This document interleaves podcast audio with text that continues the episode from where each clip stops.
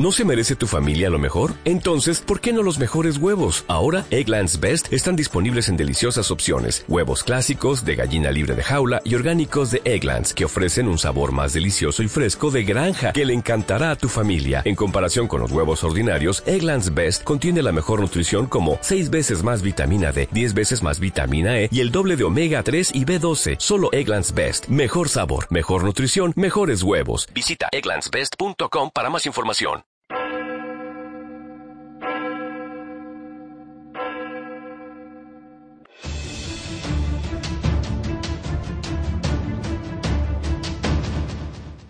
Hola, bienvenidos al informativo de Magnífica TV, dedicado a ofrecer las noticias más relevantes de la Iglesia Católica. Hoy es miércoles 8 de febrero del 2017 y estos son nuestros titulares. El Papa ha nombrado al sustituto de la Secretaría de Estado, Monseñor Becciu, en la Orden de Malta para intentar resolver el conflicto que se vive tras la dimisión del Gran Maestre. El Cardenal Müller ha criticado a los obispos que interpretan la Amoris Laetitia contra la tradición de la Iglesia. Los obispos alemanes han respondido anunciando que los divorciados podrán comulgar según su conciencia. Miles de sacerdotes de lengua inglesa han firmado una carta pidiendo que se defienda la doctrina tradicional de la Iglesia sobre el matrimonio. Por otro lado, en Malta ha aparecido un anuncio crítico contra los obispos por permitir la comunión de los divorciados. 2.300 personas abandonan sus congregaciones todos los años. Esta cifra, unida a la pérdida de miembros por fallecimientos, pone en riesgo el futuro de la vida religiosa en la Iglesia. Carteles ofensivos contra el Santo Padre han aparecido en las calles de Roma, acusándole de no tener misericordia. De momento se ignora quiénes son los responsables.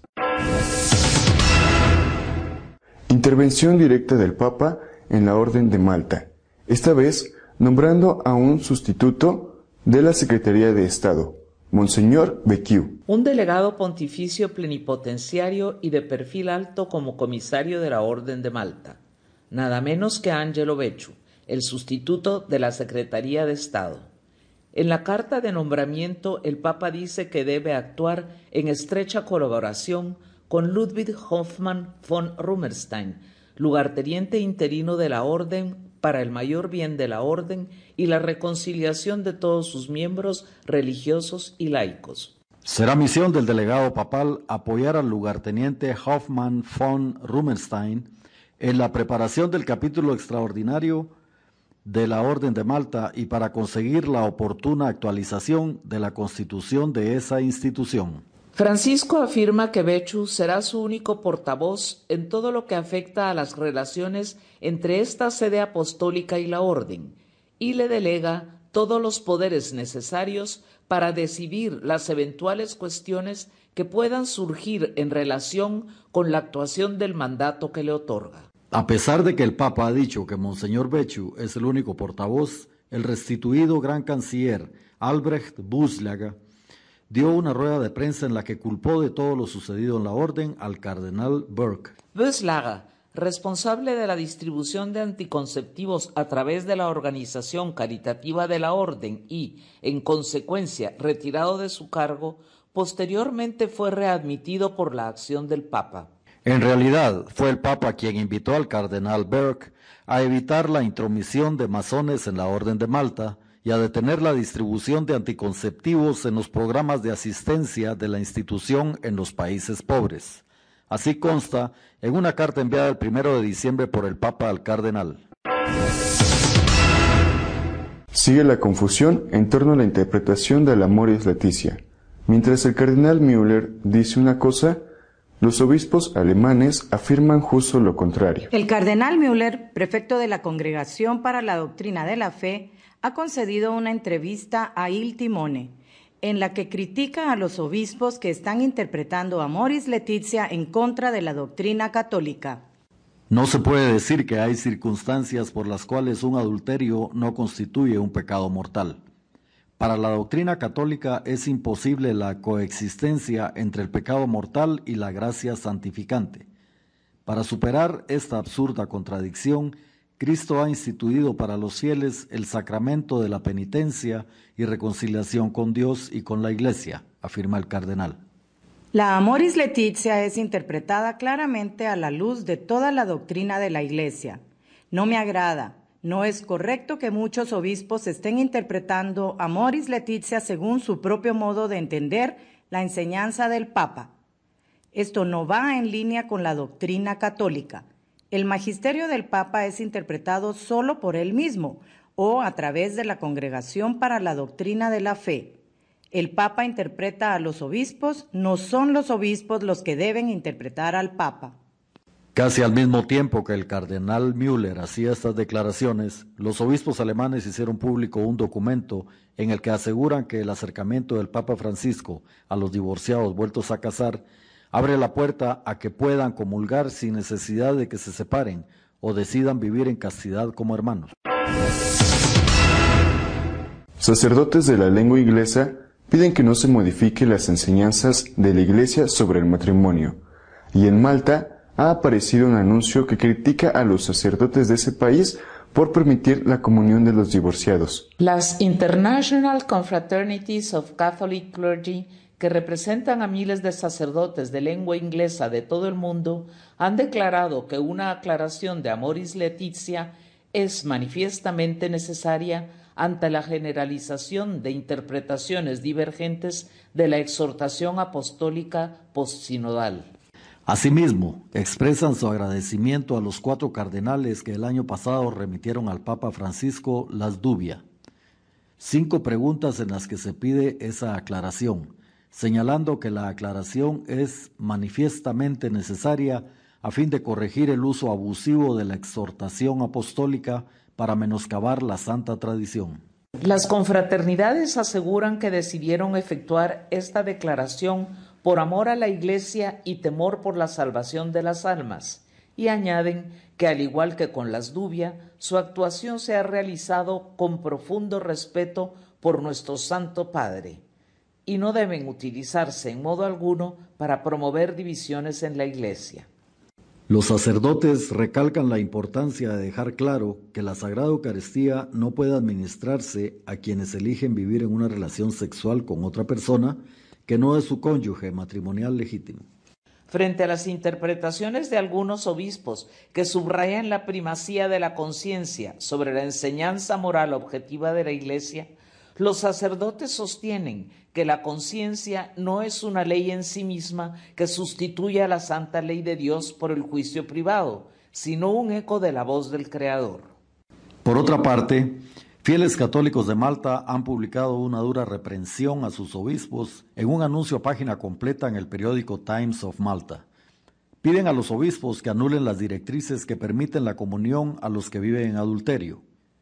Han permitido que el Santísimo Cuerpo y la Sangre de nuestro Señor y Maestro sean crucificados y torturados una vez más en la boca y el corazón de adúlteros, impuros, impenitentes y fornicarios.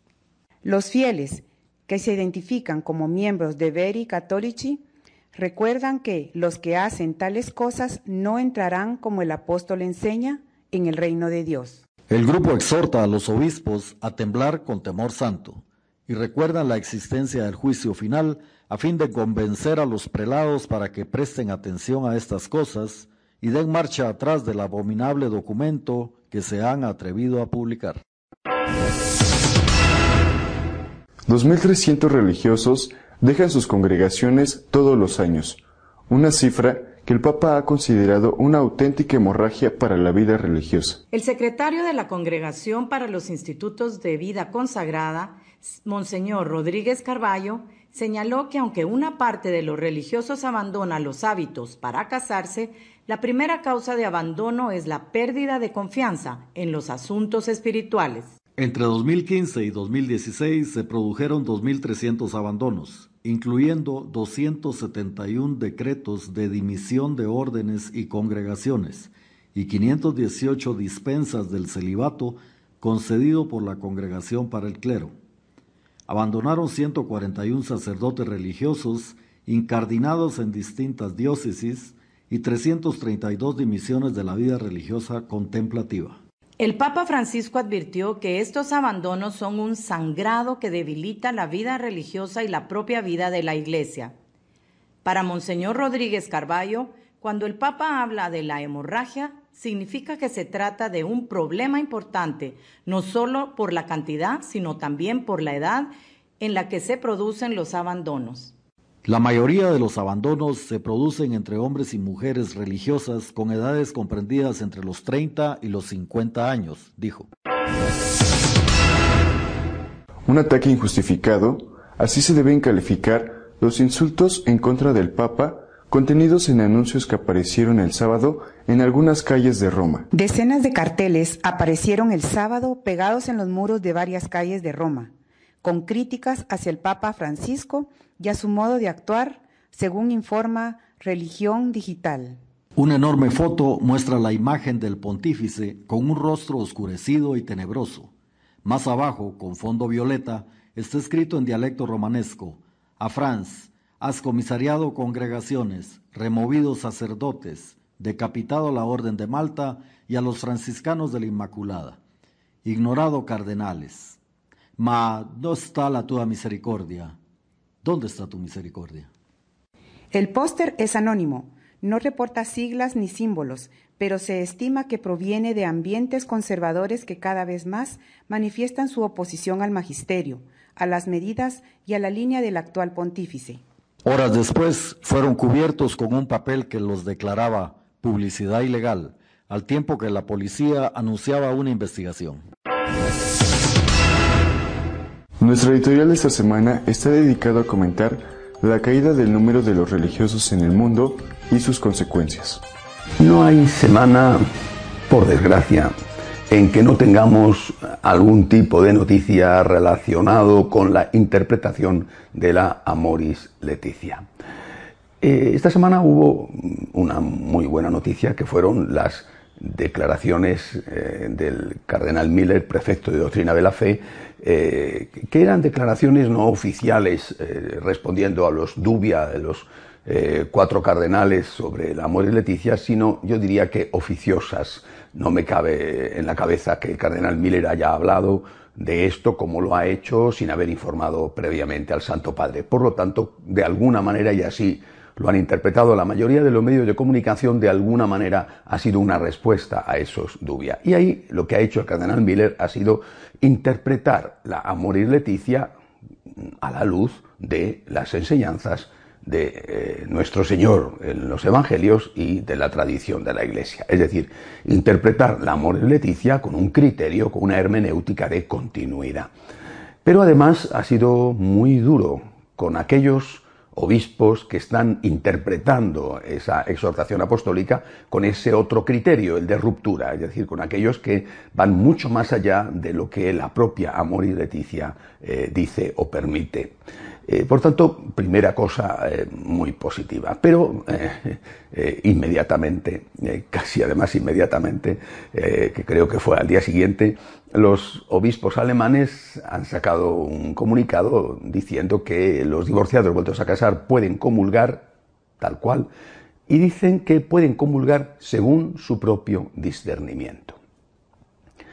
Es decir, están yendo literalmente en contra de la letra, no ya de la interpretación, en contra de la letra del Amoris Laetitia, porque ahí se dice clarísimamente que tiene que haber un discernimiento con un sacerdote. Hace ya tiempo, hace varias semanas, dije que la izquierda no estaba contenta, ni con el Papa ni con la Amoris Laetitia. Vuelvo a repetir, parece que los que no están contentos son la derecha. Bueno, ojo, realmente los que no están contentos son la izquierda, porque les ha sabido a muy poco. Ya dije, hay dos problemas de fondo. Primero, ellos hubieran querido que no se limitara la Amoris Laetitia al tema de los divorciados y que diera pie a interpretaciones por su ambigüedad que, por ejemplo, sirvieran para las parejas, de hecho, los que conviven sin casarse, o para, sobre todo, lo que más les preocupaba, para los homosexuales. Y segunda cuestión, estaban molestos porque obligaba al discernimiento con un sacerdote y eso generaba siempre un problema, debido a que si tú estás con un cura que no te da la razón, te vas con otro cura y si al final terminas por ir con un cura que te convence, ¿para qué quieres al cura? Si lo que tú estás buscando es que te digan lo que tú ya has decidido, ¿para qué quieres al cura? Es decir, en el fondo, el someter la consulta de la conciencia, el discernimiento a un sacerdote, es lo lógico para un católico. Y para todos ellos, para estos de la izquierda radical, es por el contrario un retroceso, porque cada uno tiene derecho a decidir por sí mismo, en función de su propia conciencia, aquello que es bueno y aquello que es malo. Vamos, el árbol de la fruta prohibida del bien y del mal ha sido ya despojado de todas sus manzanas y nos hemos comido el producto entero y no solamente una. Cada uno decide por sí mismo, sin tener en cuenta nada más qué es bueno y qué es malo, según su propia conciencia, según su propia opinión, dicen los obispos alemanes.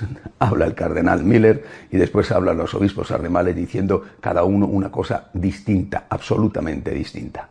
Y después ha habido una tercera intervención, y esta han sido miles los sacerdotes que forman parte de la International Confraternities of Catholic Clergy, que son sacerdotes de lengua inglesa, pero en muchos países, que se han manifestado firmando un documento pidiendo al Papa que defienda el matrimonio católico como ha sido interpretado desde siempre y que responda a los dudas. Demasiados problemas en torno a una cuestión. Esto, desde luego, no es bueno.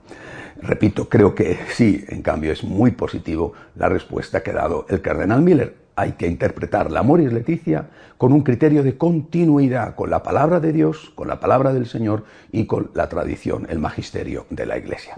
Pero no es este el único punto que me ha preocupado o me ha interesado esta semana. Hay un informe de la Congregación para la Vida Consagrada que dice que cada año dejan la vida religiosa 2.300 entre hombres y mujeres, 2.300 consagradas y consagrados abandonan cada año la vida religiosa. A eso hay que sumar, naturalmente, los que fallecen, porque, por desgracia, son de edad avanzada buena parte de sus miembros, y por lo tanto estamos ante un rápido ocaso de la vida religiosa. La vida religiosa es importantísima para la Iglesia. Allí el Espíritu Santo ha depositado los carismas, es decir, las medicinas para las enfermedades, las pasadas y las presentes. Sin la vida religiosa, la Iglesia va a quedar anémica. Es como si un cuerpo dejara de tener anticuerpos, dejara de tener vitaminas, dejara de tener defensas delante de los virus y de las bacterias. Va a coger todas las enfermedades, más de las que ya tiene. Es decir, la vida religiosa es esencial para la Iglesia y es una verdadera tragedia que se cierren conventos y monasterios. Es una tragedia que cada año no solamente entren muy pocos, desde luego muchísimos menos de los que fallecen, sino que cada año 2.300 abandonen. Es un problema serio y cuando se hizo el sínodo para la vida consagrada en tiempos de San Juan Pablo II, quizá no se acertó con la solución por la vista de cómo está el problema.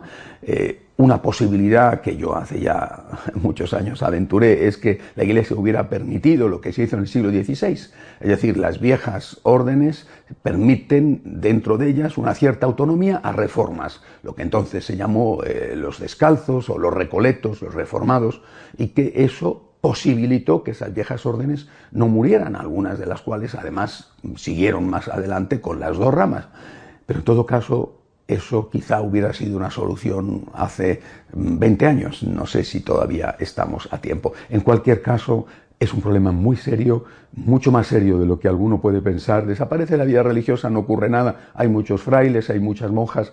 Si desaparece la vida religiosa, desaparece el alma, el espíritu en la Iglesia. Y eso dejará a la Iglesia en unas condiciones aún más frágiles de las que está. Se me ocurre, delante de todo esto, una vez más, pedir oración. Pedir oración por la Iglesia, pedir oración también por estos religiosos y religiosas que tantas veces han rezado y siguen rezando por nosotros, pedir oración por ellos. Yo me incluyo dentro de ellos, nosotros llevamos en nuestras vasijas de barro, en nuestras manos de pecadores, llevamos un tesoro que no es nuestro. Yo no me predico a mí mismo, es Cristo aquel al cual nosotros seguimos y predicamos, el verdadero tesoro, aunque repito, lo llevemos en estas vasijas de barro. Pero recemos para que al menos estas vasijas no desaparezcan. Hasta la semana que viene, si Dios quiere. Si desean estar al día de lo que va sucediendo en la Iglesia Católica, pueden hacerlo a través de nuestra página web de noticias, www.catolicosonline.org. Hasta la semana que viene, si Dios quiere.